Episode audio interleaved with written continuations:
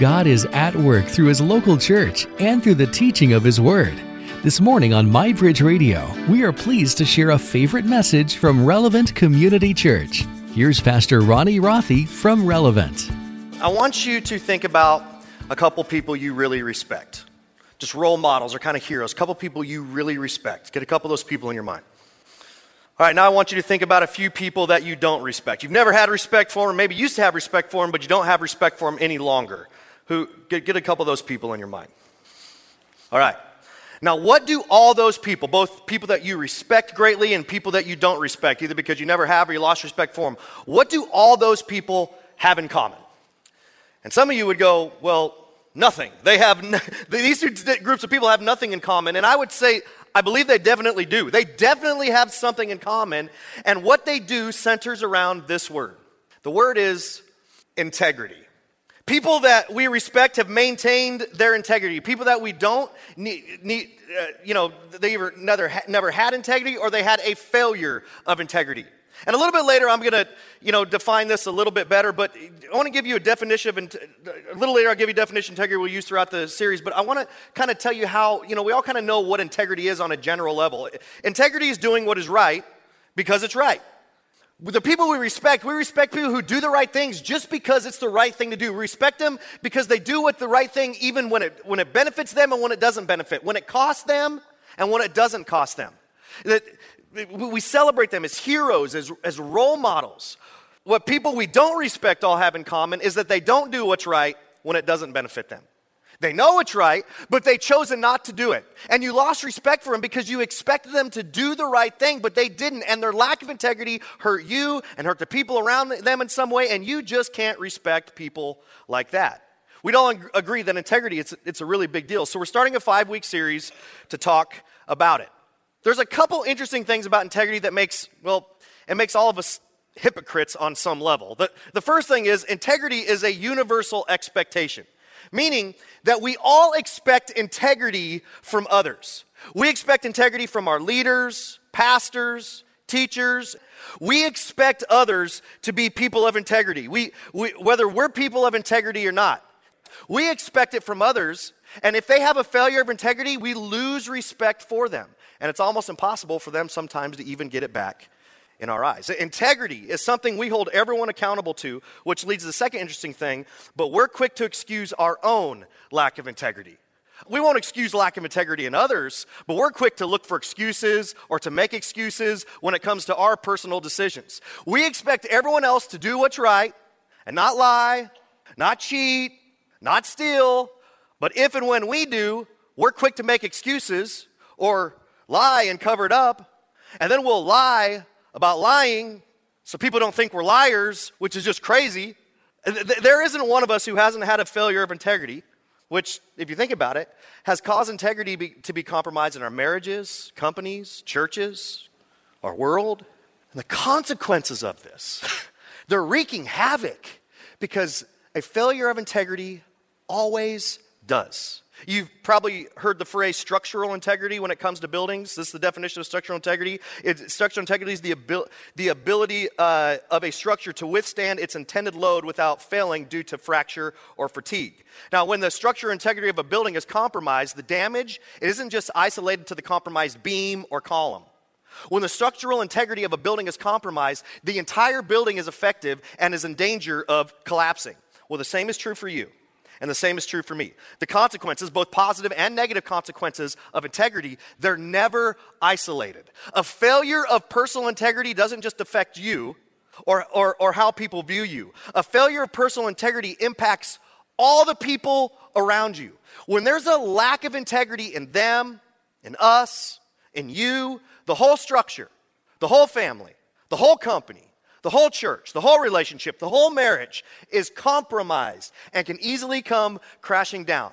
But when they, when us, when you maintain integrity, it has significantly positive impacts on the people around you. And this, this is so important as, as, as we kick off the series. As integrity goes, so goes everything. As your integrity goes, so goes the health and strength of your family, your relationships, your marriage, your company, your team, your future, your reputation, your, rep, your, your integrity is a really big deal, not just for you, but for everyone around you, which is why we're going to be talking about it for the next few weeks. Now, I want to talk, I, I want to kick off this series talking about what integrity starts with. And here, I really do believe this. Integrity, doing what's right, just because it's, it's right, begins with an ought to. Now, we've all felt like we ought to do something before. We've all felt an internal like conviction or internal prompting, an internal stirring that there's something we ought to do. And at times it just absolutely comes out of nowhere. You're driving along and all of a sudden you think, man, I ought to call them or stop here or go see them. Other times it happens when we see or hear about an opportunity and you feel that internally like, oh, I feel like I ought to do that or sign up for that or engage in that. Sometimes when we're listening to a sermon or reading a book or talking to someone, we feel like, ah, that internal, like, I ought to take that next step, or I ought to stop doing this or start doing that. And if you look, if you take the time to think about it, you'll discover you have felt this numerous times, sometimes numerous times daily. These feelings of ought to, they're inescapable, hence the reason for the name of this series. The question is where do those ought tos come from, and what do they tell us about ourselves, and what do they tell us about God? Some of you going, whoa, whoa, whoa, wait a second. What does God have to do with this? Well, everything, according to Jesus. We're going to quickly look at some words uh, that Jesus said in, in John 16. But before we go there, let me just say what we're going to talk about next, and we're going to look at it next for some of you who would say, man, I'm not a follower of Christ, and I'm kind of skeptical of all this Bible and Jesus and church stuff. What we're going to see Jesus say next, it's going to seem really weird and far fetched for some of you. And if it's, it seems weird and far fetched for you to say, I don't blame you because it is kind of weird. My, my thing for you is, is just really thinking about is just because it's weird, does it make it untrue? If just because it's weird, does it make it untrue? And I would say, no, it, just because it's weird doesn't make it untrue. As we look at these words of Jesus, I would just encourage you, if you're kind of one of those people that's like, this is so weird, just, just to ask the question, like, if this is true, what does that mean? Because I believe if the words that we discover in Jesus saying are true, it points to a God who loves you. Now, many of us have heard of what we commonly refer to as the Last Supper. This was the final meal Jesus had with his 12 disciples the night he was unjustly arrested and ultimately crucified the next day. Well, for three years leading up to this, you know, Last Supper, Jesus had told his disciples repeatedly, over and over again, that he was going to die, but not to fret. He would rise three days later, and then afterwards, he would physically return to his Father in he- heaven. And his disciples didn't understand him and they didn't believe him, just like you and I wouldn't have understood him or believed him. And then we get to this final meal. And in the middle of this final meal with his 12 disciples, he said this But very truly I tell you, it is for your good that I am going away.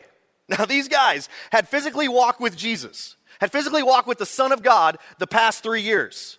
And they did not believe it would be better for Jesus not to physically be with them going forward. And you and I wouldn't have had believed that either. See, we assume it would be better. We assume it would be easier to follow Jesus, to believe in Jesus, if he was physically here on earth. But that's not true according to Jesus. Well, why is it better? Well, here's why. Unless I go away, the advocate, and by the way, the Greek word in, in Greek, by the way, is the original language that the New Testament is written in. The Greek word translated into English as advocate here can also be translated helper or counselor. The, the advocate the helper, the counselor, will not come will not come to you, but if I go, I will send him to you. Now the advocate that Jesus is referring to is who he talked about earlier in the dinner when they were sitting down. And it wasn't a person. See, the advocate that Jesus is referring to that he talked about earlier in the dinner is the Spirit of God. His Spirit which we now refer to as the Holy Spirit. Jesus is repeating something here that he promised earlier around the dinner table that he was going to send his Holy Spirit to fill them. Now, this promise from Jesus was not just for them, it's a promise for all of us as well.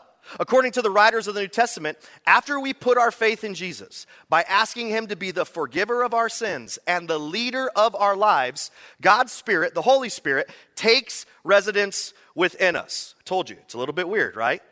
Well, according to Jesus, His Spirit within them, His Spirit within us, is better than Him physically being on this earth. And it's better because if he were to remain physically on this earth, he can only continue to be in one place at a time. But by him physically leaving, he was able to send his spirit to be everywhere with everyone at once all the time. And that's better. That's better. That's better because of what he was sending his spirit to do. Jesus continues. When he, the Holy Spirit, comes, he will prove, or he will convict, same word. He will prove the world, and the disciples right here are going, Hey, Jesus, I thought you had said it'd be better for us. Why are you talking about the rest of the world? And Jesus go, I'm going to get to you guys in a second. But I'm not just sending my spirit for you. Remember, I told you repeatedly over the last three years that God so loved the world. He sent me on a mission into this world to seek and save those who are lost, those who have a broken relationship with Holy Creator God because of their violation of sin against Him. And I am sending my spirit to carry on that mission in the world. When he comes, he will prove the world to be wrong about. He will convict the world about First, sin. He will convict people they are wrong about holy creator God and what is actually breaking relationship with him. And secondly, righteousness. He, he will convict people they are wrong about what is right according to God. And third, judgment. He will convict people they are wrong about judging what is right versus what is wrong and what is truth and what is lies. About sin, because people do not believe in me. About righteousness, because I'm going to the Father where you can no longer see me. And about judgment, because the prince of this world, referring to Satan right there, now stands condemned. See, I think the bottom line of what Jesus is communicating right here is one of the primary reasons, he's saying, one of the primary reasons I am sending my spirit is to lead people who have a broken relationship with Holy Creator God to God. To lead, to lead people who have a broken relationship with their Heavenly Father because of their violation of sin against Him to their Heavenly Father. And man, how cool is that? For those of you who aren't followers of Christ, this is so cool because it shows how much God loves you. One of the reasons that Jesus sent his spirit was to lead you to him because he loves you. And one of the ways the Holy Spirit works to do that is through conviction, through ought to. Now, I don't know how to clearly explain this, but I'm going to try my absolute best. As I said before, integrity is a universal expectation and it's something we hold everyone else accountable to. Why? Here's why. There is an ought to that stands outside of you and over you that didn't originate with you. There's an ought to that stands outside of you, but you feel in you that makes you believe lying is wrong. This is so important. If there is no ought to and ought not to that stands outside of us, and holds sway over us, then there are no universal right or wrongs. Right and wrong is simply, and just and unjust are simply determined by personal preference. What makes, and the question is, what makes your preference right and their preference wrong? Here's, here's the point of all this. The moment we acknowledge a universal ought to that everyone is accountable to, we acknowledge the divine. We acknowledge God. If there is no divine lawgiver, if there is no divine ought to giver, we can't hold people accountable to what we feel they ought to do because it's just personal conviction. It's just personal preference. And what makes you right and them wrong? Well, you go, well, I don't believe in God. Well, you may not believe in God, but you believe in some universal ought tos that you also believe everyone should be held accountable to. Or are those universal ought tos in all of us by chance? Or do they point to someone bigger than you and me? According to Jesus, as soon as you feel an ought to that's over you and over everyone else, you've encountered the divine. You've encountered the Spirit. You've encountered a God who is for you. You've encountered a God who loves you. You encountered a God who wants the best for you and your family and your kids and your marriage and your relationships and everybody around you. You've encountered a God who is trying to lead you to Himself. Jesus goes on. I have much more to say to you more than you can now bear. And the disciples are going, Jesus, don't stop now. You said you're the, sending the Holy Spirit was going to benefit us, but you haven't talked about us at all. Like, Jesus, when are you going to get around to how this benefits us? And I imagine Jesus is looking at these guys going, You guys are killing me here. Like, you seriously, after all this time, you didn't think I was going to get around to you? Okay, here we go.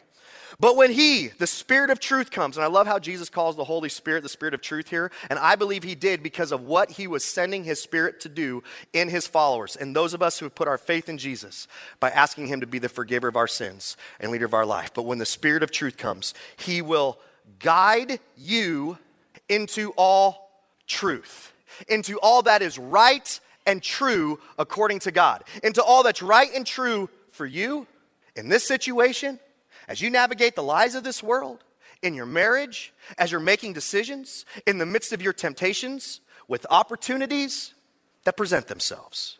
He will guide you into all truth. He will not speak on his own. He's saying, You can be assured that he will speak only what he hears. Only what he hears from me, Jesus would say, as the leader of your life. And he will tell you what is yet to come.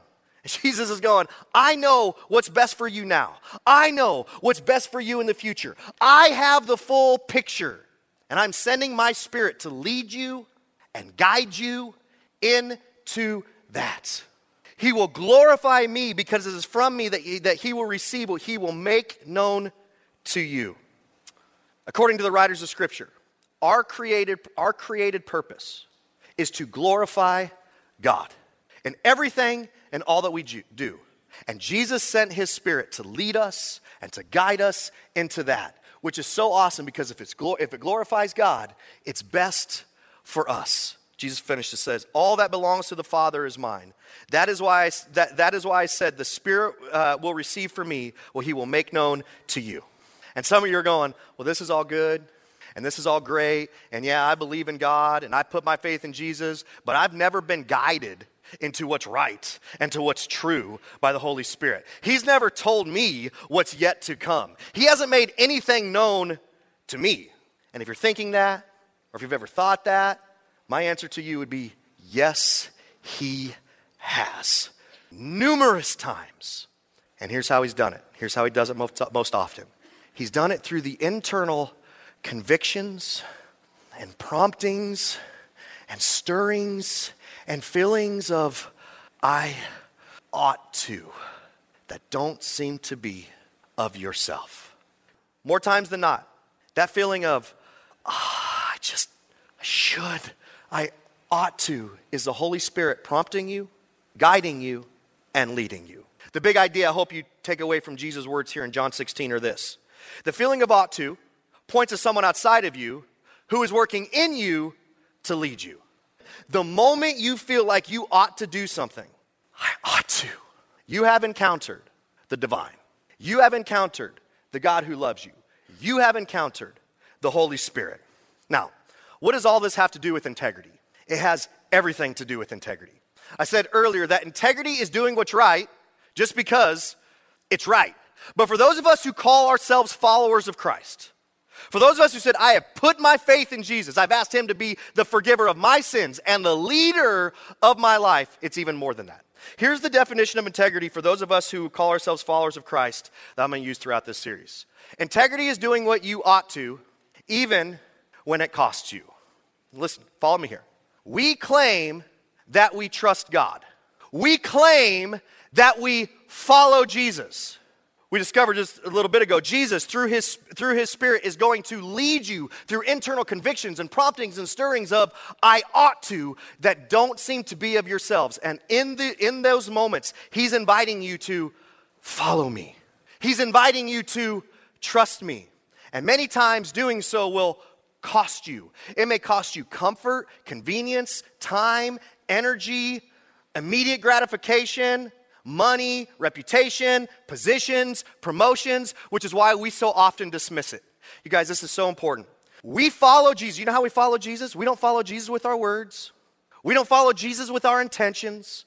We don't follow Jesus with our prayers. We don't follow Jesus with our doctrine. We don't follow Jesus with our beliefs. We follow Jesus with our feet and we say we're followers of Christ, being a person of integrity is the resolve and the courage to do the right thing you feel and know you ought to do, especially when it costs you because we're followers of Christ. The feeling of ought to costing you is sooner or later inescapable.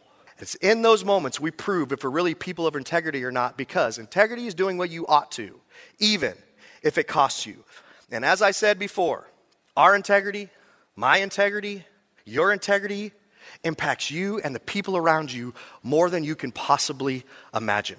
King Solomon, who was an Israelite king, lived about a thousand years or so before Jesus and was recognized as the wisest person to have ever lived up to that point in time, said it this way in Proverbs 11 The integrity of the upright guides them, but the unfaithful are destroyed by their duplicity. Next week, we're going to look a lot at this verse, but wanted to just introduce it this week. Solomon is basically saying what we discovered earlier that as integrity goes, so goes everything. As your integrity goes, so goes your reputation, so goes the level of respect people have for you. And some of you have, have had respect from those closest to us destroyed because of our lack of integrity. But it's even bigger than that for you. As your integrity goes, so goes does you, so goes uh, you being filled with the Holy Spirit or not. See, as followers of Christ, we talked about being filled with the Spirit all the time. And what we mean is that, oh, I'd love to be filled with the fullness of God's Spirit, to feel His presence, to hear His voice clearly, to, to be guided by Him, to be filled with His power, and to be filled with His strength, and be filled with His love, joy, peace, patience, kindness, goodness, faithfulness, gentleness, and self control. Well, let me ask you, how the heck do you think that happens? You think it happens because we have good songs that we sing together on Sunday mornings? We feel His presence? You think it happens through prayer? You think it happens by reading the Bible?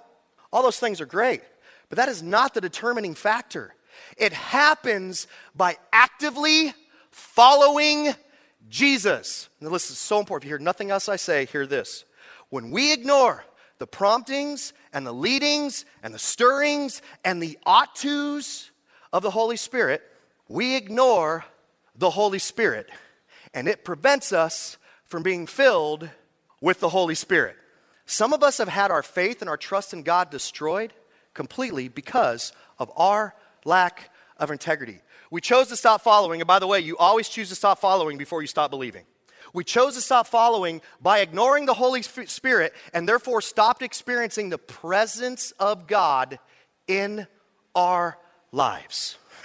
Your integrity or your lack of integrity, integrity it impacts you significantly. But your integrity or lack of integrity is not just isolated to you, it impacts everybody around you as well.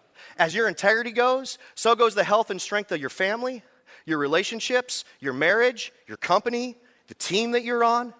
People not doing what they ought to do is the thing that has destroyed so many marriages, so many families, so many companies, so many churches, so many governments, so many communities, and you know that to be true. You don't need the Bible to know that to be true. And I want to share a couple of personal stories, both on a positive side and negative side, where I've seen this in my own life. And I'm just going to be really honest with you. I'm going to be authentic here. I'm just going to be real here. I don't have perfect integrity, in case you didn't know that. Uh, it's still a transforming work that God's doing in my life that I'm trying to live with and do what I ought to do, even if it costs me. Six years ago, uh, at Relevant, we did this two year generosity initiative called 212. And the funds, some of the funds from that generosity initiative helped actually build the building that you're sitting in right now, the Relevant Center. Well, essentially, the two year generosity initiative was we started and we just asked everyone who's a part of Relevant to turn up the heat of their generosity for the next two years, to give sacrificially and generously in a way they've never given before over the next two years. Well, I knew if I was going to ask our church to do that, that Christy and I, we had to lead the way. And so at the beginning of that two year generosity, we, man, we prayed hard. God, what would you have us do in regards to our generosity over the next two years?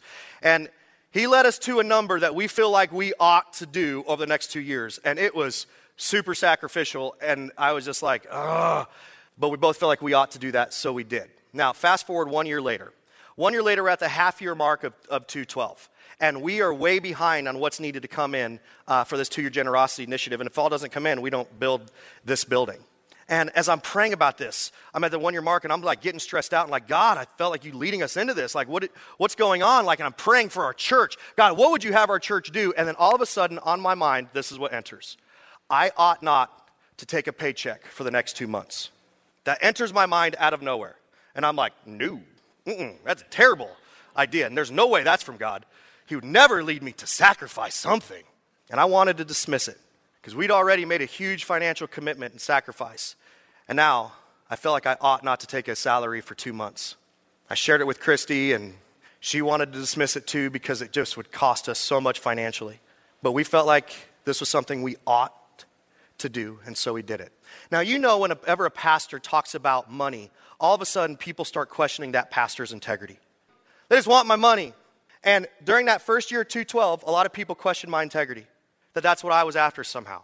That I was just trying to get people's money for me somehow, to evidently get a helicopter or something. I have no idea what I was going to use this for me for. But I felt like I was supposed to share this with our church, that I wasn't going to be taking a salary for the next two months, and so I did. I shared it. And uh, let me tell you, after I shared that, no one very well, some people always do. Very few people questioned my integrity from that point forward. Now, a very interesting thing happened. really interesting thing happened uh, over the next year. Our church started to give in unprecedented ways over the next year to the point that when we ended our two year generosity initiative, we had 2 million more dollars come in than we had committed to have come in. Now, did that have anything to do with what I felt like I ought to do? I don't know. I have no idea. All I know is that maintaining my integrity, doing what I feel like God was leading me to do, that I ought to do, positively impacted our church. Now, a negative, lack of integrity story. You've heard us talk about all the times that we are fanatics about impacting the next generation for Jesus, but doing everything we can to reach kids and students who don't know Jesus and inspiring and empowering them to take next steps to follow Jesus. And I say, as a lead pastor, I am committed to that at all costs, and I will make whatever decisions we need to make to lead us into that. And I've tried to do that over the years. Well, some years ago, we had our, our high school ministry leader. I felt like I ought to let him go, I ought to fire him, and I didn't.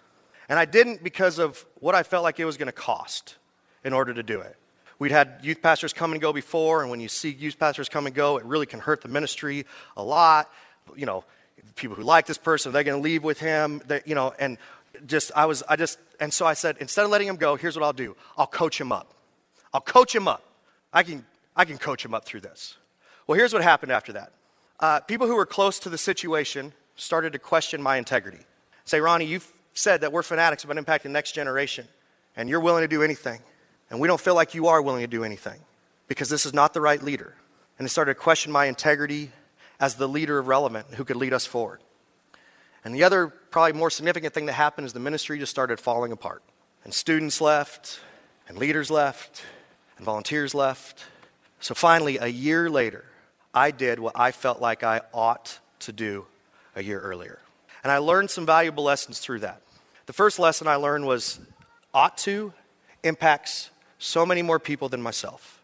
And the second lesson I learned is ought to may cost today, but it's worth it every single time.